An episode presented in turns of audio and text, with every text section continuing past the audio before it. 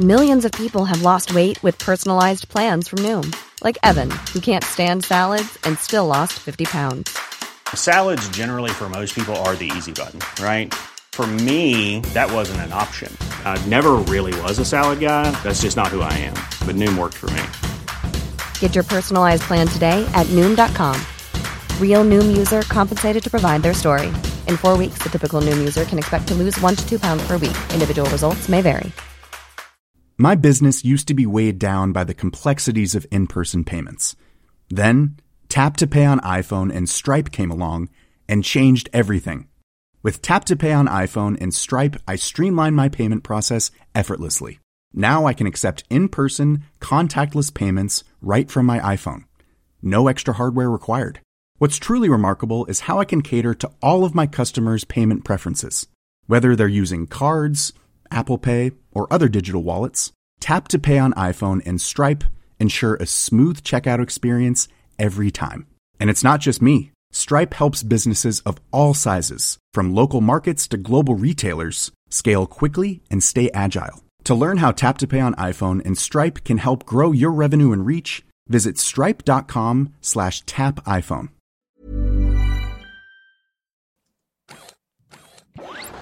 Welcome to Jetpacks are overrated.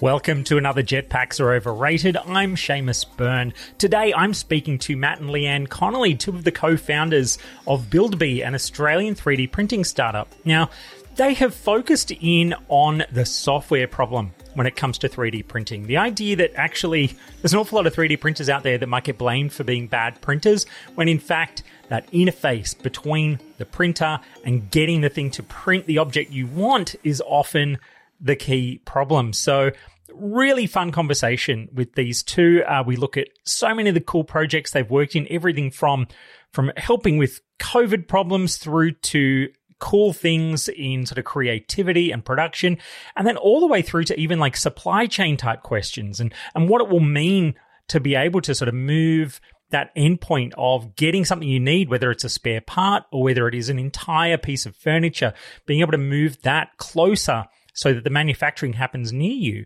and how much that that has actually been brought to light in the face of supply chain issues in the middle of COVID. Really, really interesting conversation.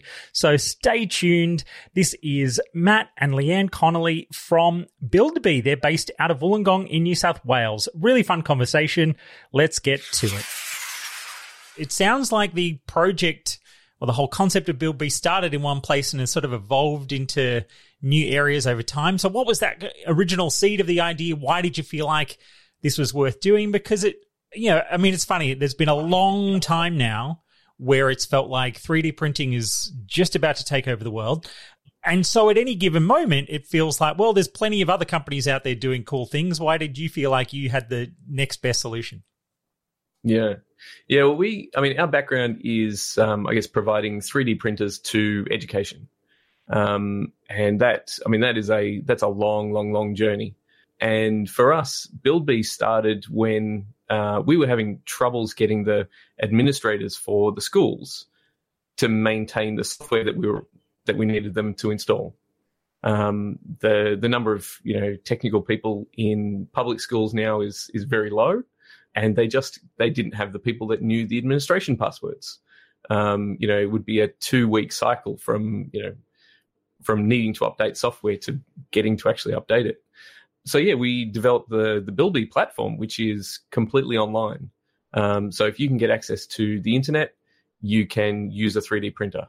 So those those same things that were perfect for education, you know, perfect for getting a six year old into 3D printing, were you know just as just as powerful to get my mum into 3D printing. Look, I think that's a really good point because it definitely like the the few experiences I've had myself with 3D printers, it quite often feels like again the promise is kind of one thing, but that actually navigating the software is often one of the hardest parts of the whole thing.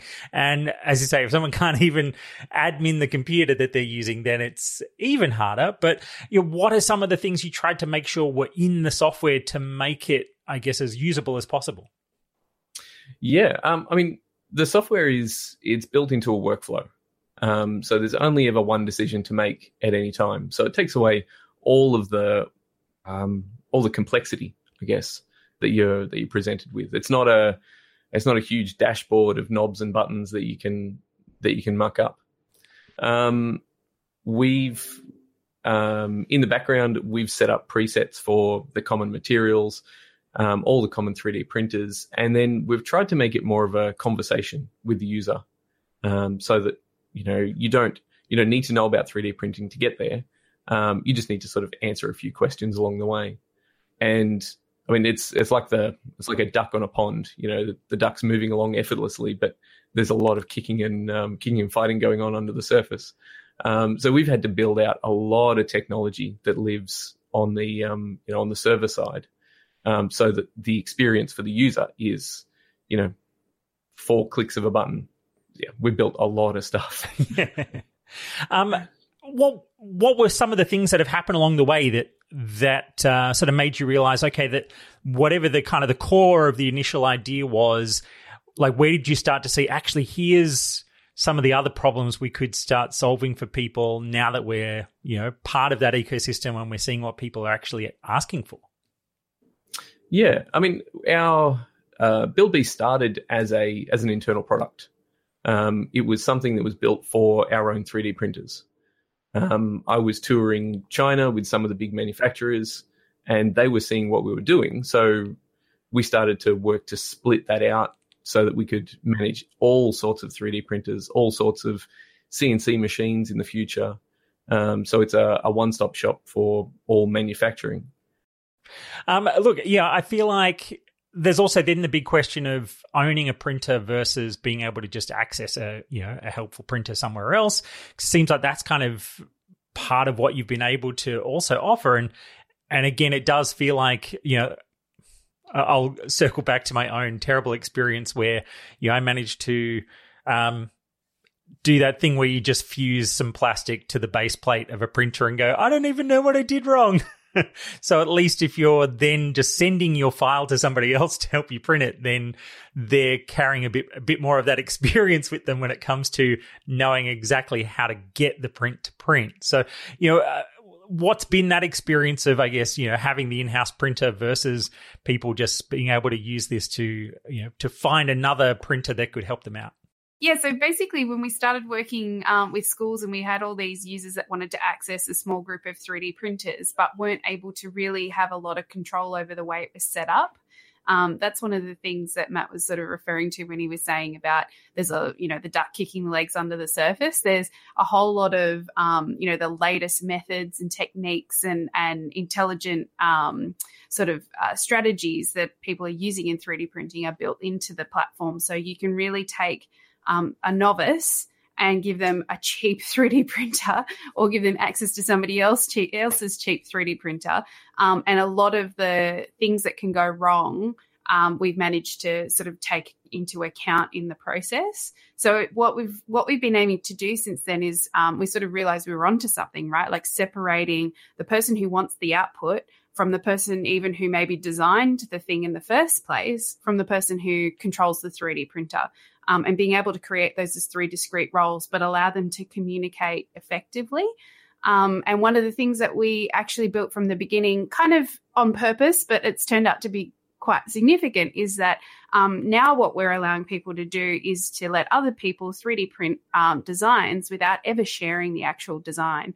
So, in your example that you gave of just wanting to give it to someone else to tap to worry about, you've got to physically hand over your intellectual property in that process, and you've got to hope that they'll abide by the licenses yeah. that sit around that that transaction. And so, what this allows um, you to do is to really bypass the operator of the 3D printer, not hand them your IP, but just give them the instructions on how to produce that um, that object. So, yeah, we're really working towards. Um, a secure method for connecting 3D printers to people who want objects who may be completely at arm's length from even the person who owns the intellectual property itself. Mm, and look, some just to touch on something else you just said there. I'm I'm wondering from your experience, is there a sense that sometimes, you know, let's say somebody has decided I'm going to get a 3D printer, I'm going to try out some stuff, and they're having a bit of a struggle with it sometimes they might decide, oh, it's because the printer isn't good enough. Like, is there an element there of almost like, well, actually, if sort of if you're having trouble with the software, if the software is, you know, just not good enough, then that could end up actually being where the problem lies and that the printer might be perfectly fine if if only you were able to sort of interface with it well. Yeah, I mean, typically there's there's about 200 odd parameters that you can change in a single print. Wow. Um, and any getting one of those wrong um, can yeah can be catastrophic. Um, or even worse, it's um, it just doesn't look quite as good. You know, so you you learn to accept it and you you learn to sort of move on, um, or you you start to tweak other things, and then you go down a you know a rabbit hole of of tweaking settings and constantly getting it wrong. Um, yeah, by I guess by working working with our machine learning platform, working with that to to help guide those those settings. Um, it takes a lot of that effort away um, and removes, I guess, it removes the opportunity to stuff it up. Yeah. At the core of it, most 3D printers are the same. They've got they've got a thing that makes plastic hot, and they've got three things that move around. So, I guess with the right software, you can make a make a 3D printer into a really good 3D printer. Yeah, it's a good thought. Um, so I guess to help on the kind of the business side here, um, you know, what is, you know, what has, I guess, the core of the business model become then for you and, and, you know, what's both, I guess, the local and then the international success that you've seen so far? Yeah, so when we started six odd years ago, we were just we just wanted to get kids in front of 3D printers and get them excited about it. So we designed our own 3D printer, and we were sort of working on the whole package for schools. Um, there is still an element of our business that does that, um, but we're really focused now in the software. We just think that's where we've got the biggest impact um, for the for the whole industry. Um, and so, what we're working on now is a um, subscription based um, software. We have free options for people. Um, we give uh, unlimited free users to our schools that we work with. Um, and in Australia, we have about 700 schools on the platform now. Um, we've got about 10,000 users in total. Um, and we're starting to expand out into the consumer market around the world. Uh, and our next big target is global education, which is, um, you know, obviously something we're super good at, uh, given that we've been working with education for so long.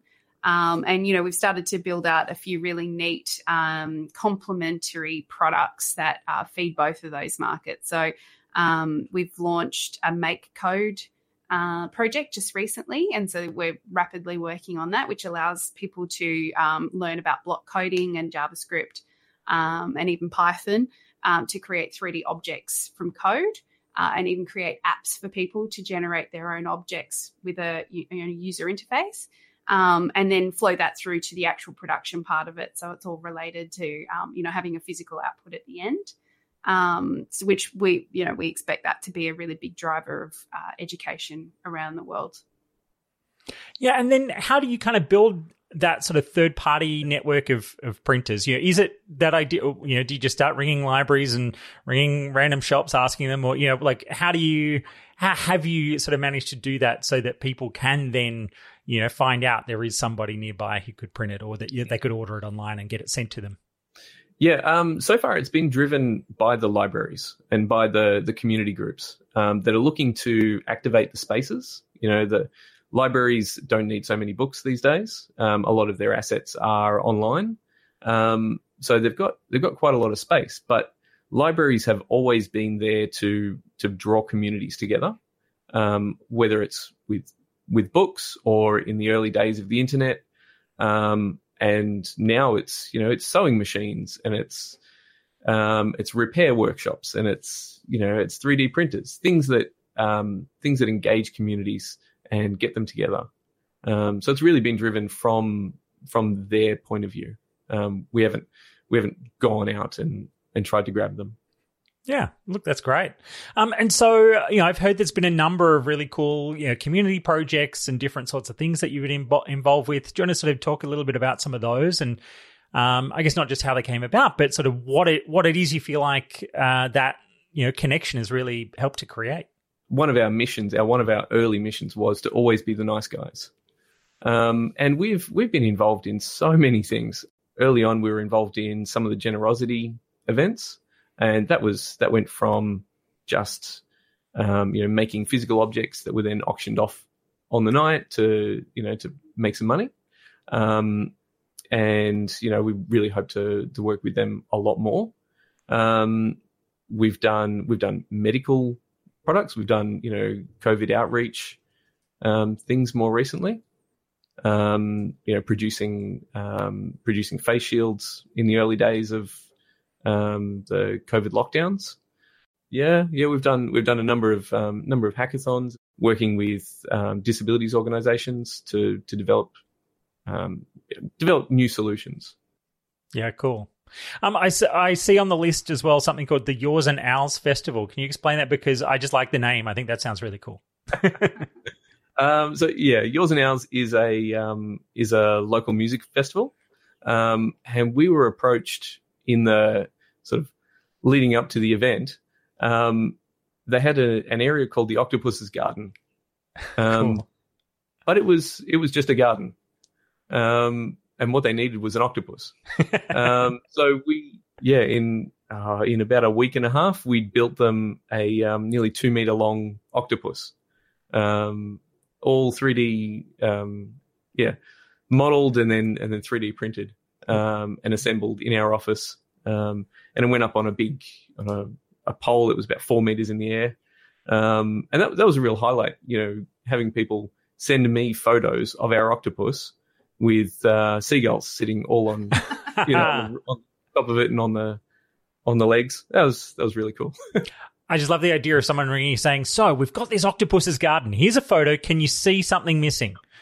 um, the octopus. exactly. Help us out.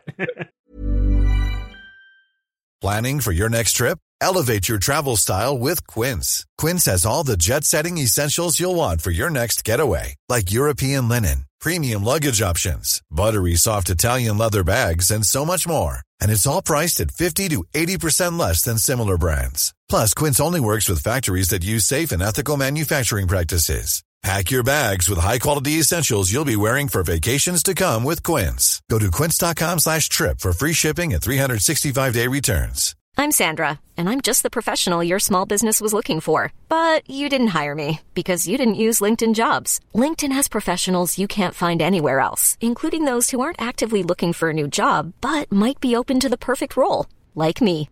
In a given month, over 70% of LinkedIn users don't visit other leading job sites. So if you're not looking on LinkedIn, you'll miss out on great candidates like Sandra. Start hiring professionals like a professional. Post your free job on linkedin.com/achieve slash achieve today.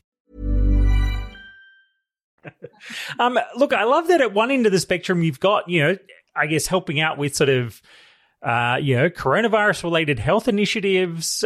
And then at the other end, just making like cool tabletop gaming things.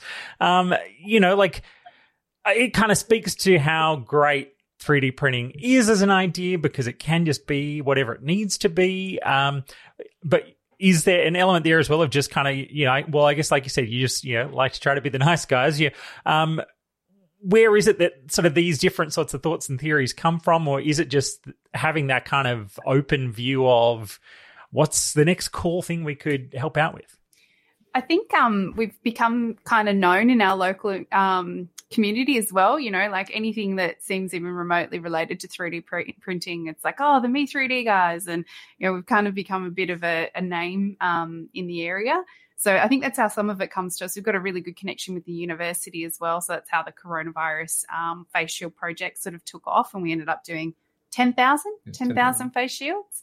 Um, and it was great. That was actually a really good one because we set up um, a print farm. We had all these 3D printers that were ready to go to schools, but obviously schools shut down. So we just unboxed Right. them all, set up 50 3D printers, and then ran them solid for like three weeks. And we did some development on BuildBee at the time to make it into like a production um, uh, product. And so now BuildBee can, you know, mass produce on dozens of 3D printers with one operator.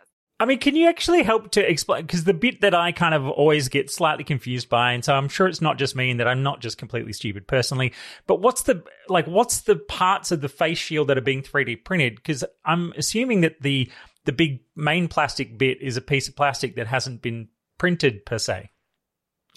We actually, yeah, so we 3D print the frame. Yep. And then we um, use uh, transparencies, you know, the old school Yeah. transparency the overhead projectors. Yeah, that's it. So um, Officeworks. Jeez, there's probably people out there who would hardly even know at this point or remember what overhead projectors and transparencies were.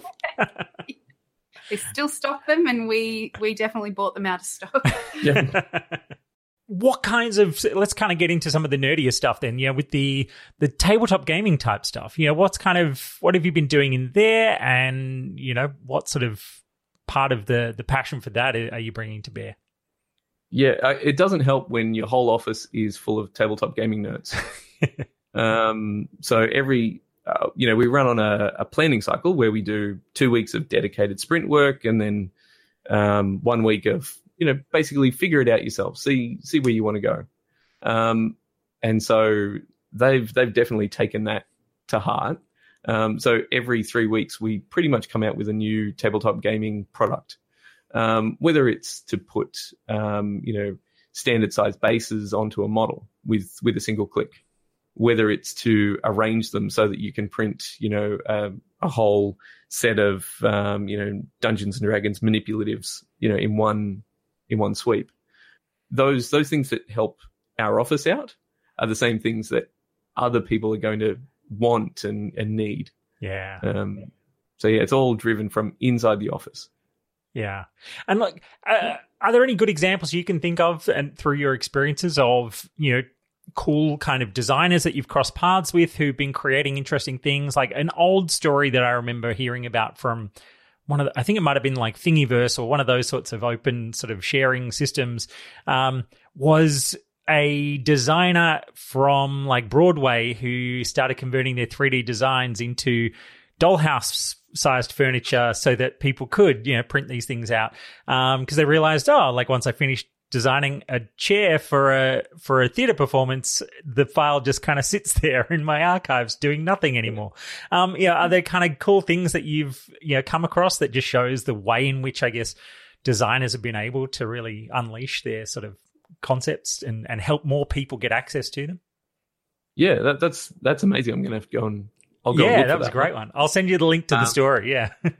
Yeah, yeah. I, you know what? Every every day it's different. There is always something different.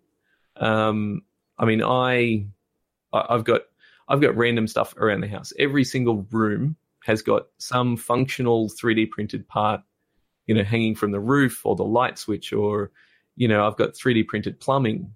Um, you know, I needed to make a oh last year when when we had no water, um, we needed to water the gardens, and our kids have a a bath every night.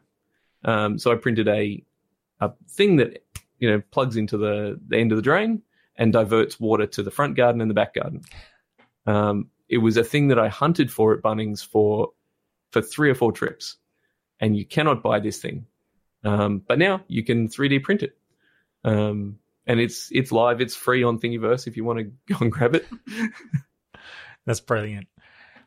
yeah, so we're we're working with some cosplayers at the moment to I guess to help their efforts, you know, make it easier for them and certainly bring them, you know, out of out of so much, you know, sewing and and ironing and that sort of stuff. Um, and help sort of bring that more to a, a digital um, side. Um, and I guess to make the the fine details that are very difficult, very time consuming to make. Um, yeah, so it's it's Henchwench um, out of out of Adelaide. Yeah. Um, so there, she's going to come on. Um, we're going to work with her in a lot of projects. Awesome. Um, so anything, really, any sort of product development she needs, we're gonna we're gonna roll into BuildBee, um, so everyone can get it. Oh, that's fantastic. That is really cool. Yeah. Um. So yeah, I guess as the advice for people out there who listen to something like this and think, yeah, but like still, I'm still not sure because I just don't know where to start. You know, what is that advice? I guess for someone who just wants to sort of have a bit of a dabble and see what what's possible. I'd say start with your, um, if you're an alumni of a university, go see if their makerspace allows alumni to come and access it. Um, I know ours does. They've got 12 of our 3D printers and they run it all on BuildBee and, um, you know, they have cohorts come through and do training and that sort of thing. Um, otherwise your local library. We, like as Matt said, we have a lot of libraries that are starting to get into this sort of thing now, and even schools. You know, schools are looking for community outreach opportunities. So if you've got a connection to a school, um, it's a great chance to um, you know just get to see how it is, and especially if you're using it in a school you can see that. Well, if they can do this with the children as young as seven years old in a complex environment with a lot going on, then surely it's something I can have a crack at. Yeah, awesome. Um, are there any other aspects to what you've been up to that we haven't touched on that excite you at the moment or that you want to make sure people know about? Yeah, so we're, um, as I mentioned earlier, we're um, currently launching our project on MakeCode, which is a Microsoft platform for block coding. Um, it's super exciting stuff. It's really um, a great way to bring practical, real world output to um, a coding project. Um, so we'll be, we, it's already live. Um, we're working on some great features and some new blocks coming out um, in the next week or so. And then we will be running an hour of code on MakeCode. So yeah, watch this space. There'll be heaps of free content, heaps to learn, um, tying it into some awesome uh, curriculum outcomes in digital literacies. Um, and yeah, really uh, a world class product that um, has a, a lot of learning outcomes attached to it. Cool. Have you had to take investments, or has this been the kind of thing where you've been able to snowball it yourself over time? Um, yeah, so we're a Sydney Angels um, company. Uh, so we've been working with the Sydney Angels for a bit over two years now. Um, we've also had some local Angels come on board, which has been fantastic. Um, you know, the the weight that um, these investors throw behind a local company. And there's so much commitment, particularly in the Wollongong space, to growing the tech community, leveraging the university, um, and really just building talent locally and not losing it all to um, to Sydney and overseas. Um, so yeah, that's been fantastic. So we've yeah we've raised um, o- over a million dollars now. Um, and expanded our team and done a heap of amazing stuff with that money. Oh, that's awesome yeah, we're actually also in the middle of doing a funding round. Um, so we've reached a point now where our product's actually really quite um, professional. It's really reached that sort of world standard. And so we're ready to just go and promote it. Um, so we're currently um, actively talking to investors and seeking investment so that we can go global with a, a big um, digital marketing program what's been the experience in the kind of 3D printing realm this year? You know, again, there's so many industries that have had problems, others have kind of seen additional success. Have what's been the sort of the progression of this environment through everything that's happened? Has there been positive aspects? Have there been parts for yourselves that have felt like it has slowed things down or, or sped things up? Yeah, I mean, for us, selling 3D printers into schools is really hard. Yeah. Um, because it's it's all about you know it's all about touching the 3D printer, seeing how it works, you know, and convincing people of that sort of thing. Um, uh, I guess globally for 3D printing, it has been a fantastic year. Um, it's been the the realization of all the all the things that we've said that we could do with it. Um, you know, we always talked about, well, what if the supply chain falls over? You know, how do you how do you get objects now? Um, and 3D printing has come to the fore, and it's it's made that happen. Um, when all of our, you know, when things were sitting on boats and can't get in an aeroplane, um, but you can send a digital file across the world and make it locally. Um, yeah, that's it's it's done the thing that we said that it always would do.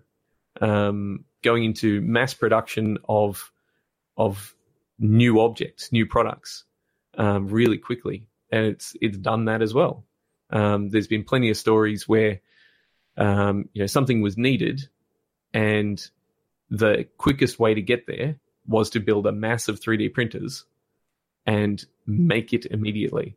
Um, there's no lead time. There's no there's no tooling. Um, you get it straight away, um, and it's been that's been the realization. That's excellent supply chain has been completely buggered this year in yeah. so many ways. I mean, can you touch on uh, how I don't know if your technology uh, is able to support it, but you know beyond I guess plastics into other areas you mentioned earlier on, sort of uh, CNC. I'm not sure if that sort of is within the platform right now or something that's going to be added. Yeah, I mean at at its core, Buildbee controls robots over the internet. Um, whether that's a 3D printer or a, a, plastic 3D printer or a resin 3D printer, um, a metal 3D printer, um, a welding arm, you know, a, a CNC router cutting furniture. It doesn't matter. That's you know we can we can do all of those things. Yeah, I certainly imagine a place when you know you roll up into a new housing estate and there's a shipping container and it's got a big Buildbee sign on the side of it and all of your machines are inside pumping out the furniture for the local housing estate. That's you know that, that's the big hopes and dreams, but you know it's it's one of the futures we could end up in. I did actually get to see one of those shipping container printing systems at an Autodesk event in Vegas mm. two years. You know, now it's what year is it anymore? Yeah. Um, yeah, last time I was at their big event, and and you're right, like some of that is just incredible for on-site production. Um, yeah, so much opportunity there. You're absolutely right. Final thoughts. Yeah, where do you feel like the next few years um, goes? Obviously, with the big kind of uh, effort to do a big kind of global marketing push for for BuildBee, You know, what are sort of the the hopes there, and you know, I guess how that then feeds back into sort of the the local efforts for the business too. Um, yeah, so in the next few years, um, we're hoping to really build that mass um, user base globally, get um, you know kind of good representation across the continents. Um, we have have specifically built BuildBee to be uh, interchangeable, to be modular, so that we can add. You know, we already support just about every desktop 3D printer in the market. We want to work with everyone, um, and we want to be that agnostic platform that you can just go to and you can plug all of your technology into. So you know, two years from now, I hope to see a really good user base in the home user market, in the institutional user market, so schools and universities, but also starting to get into retail. I mean, we talk about the shipping container model. There's no reason why there cannot be a retail network of these kinds of things. And maybe that's, you know, leveraging partnerships with existing retailers in each of those markets. Um, but yeah, really bringing that on demand, fully customizable production, local production is the key, I guess, um, to everyone. And that's where we hope BuildBee goes. Yeah, look, that's great. Um, one more little kind of aside question there. We touched on IP a little bit earlier, but you know, is there? Uh, can you sort of talk a little bit about that idea that you know the protection? I think is sounds fantastic, and then on the other on the flip side of that then is you know where sort of the community aspects or people who want to share um, yeah making sure i guess that you've got the support there for both versions of people who are just trying to share cool things openly and then also protect stuff when it is something that they only want to get their print and and maintain control. Um, yeah, I mean, we always we always sort of tell this story about. Could you imagine if Disney stopped you know, mass producing merchandise, plastic merchandise, half of which ends up in landfill. And instead, they started promoting digital products for people to make their own merchandise on demand when they're actually going to consume it. Um, and, you know, the, the sort of sustainability impacts of that. Um, or, you know, Dyson, instead of, you know, having that one little clip go on a vacuum cleaner and the whole thing's, you know, defunct, you could ask Dyson, you can purchase from Dyson the ability to 3D print the replacement part. But, you know, these kinds of companies are always going to be very protective of their intellectual property. And so it's actually good for everyone if we can open up those channels direct to consumer um, for um, consumption of digital products. Um, and so that's why that's why one of the reasons why we think IP is so important. And there's lots of people out there who create incredible content um, and are really under rewarded for that for that content because their only method at the moment is to stick it up on uh, you know, MyMiniFactory or Thingiverse and, you know, put a license on it and say, please, please, please don't copy and distribute this and please contribute to my Patreon, um, yeah. which is, uh, you know, it's very trust based. But, you know, we already have sharing capacity in BuildBee. We allow people to share things privately, we allow people to share things publicly. But ultimately, what they're sharing is the right to print, or the right to produce that product rather than actually sharing the underlying thing. And um, it really just helps. It, it, it's not entirely foolproof, but it certainly helps towards letting people, um, you know, t- take value from that very hard work that they do. Yeah, excellent. Look, thank you both so much for your time. This really is, I think, an exciting space, and it's great to see an Australian company actually, you know, kicking some great goals here to the point where you do go, wait, we could we could take on the world now. It's not that big. Not No. anymore. No. Yeah, right. Take on exactly. the universe. We'll go there.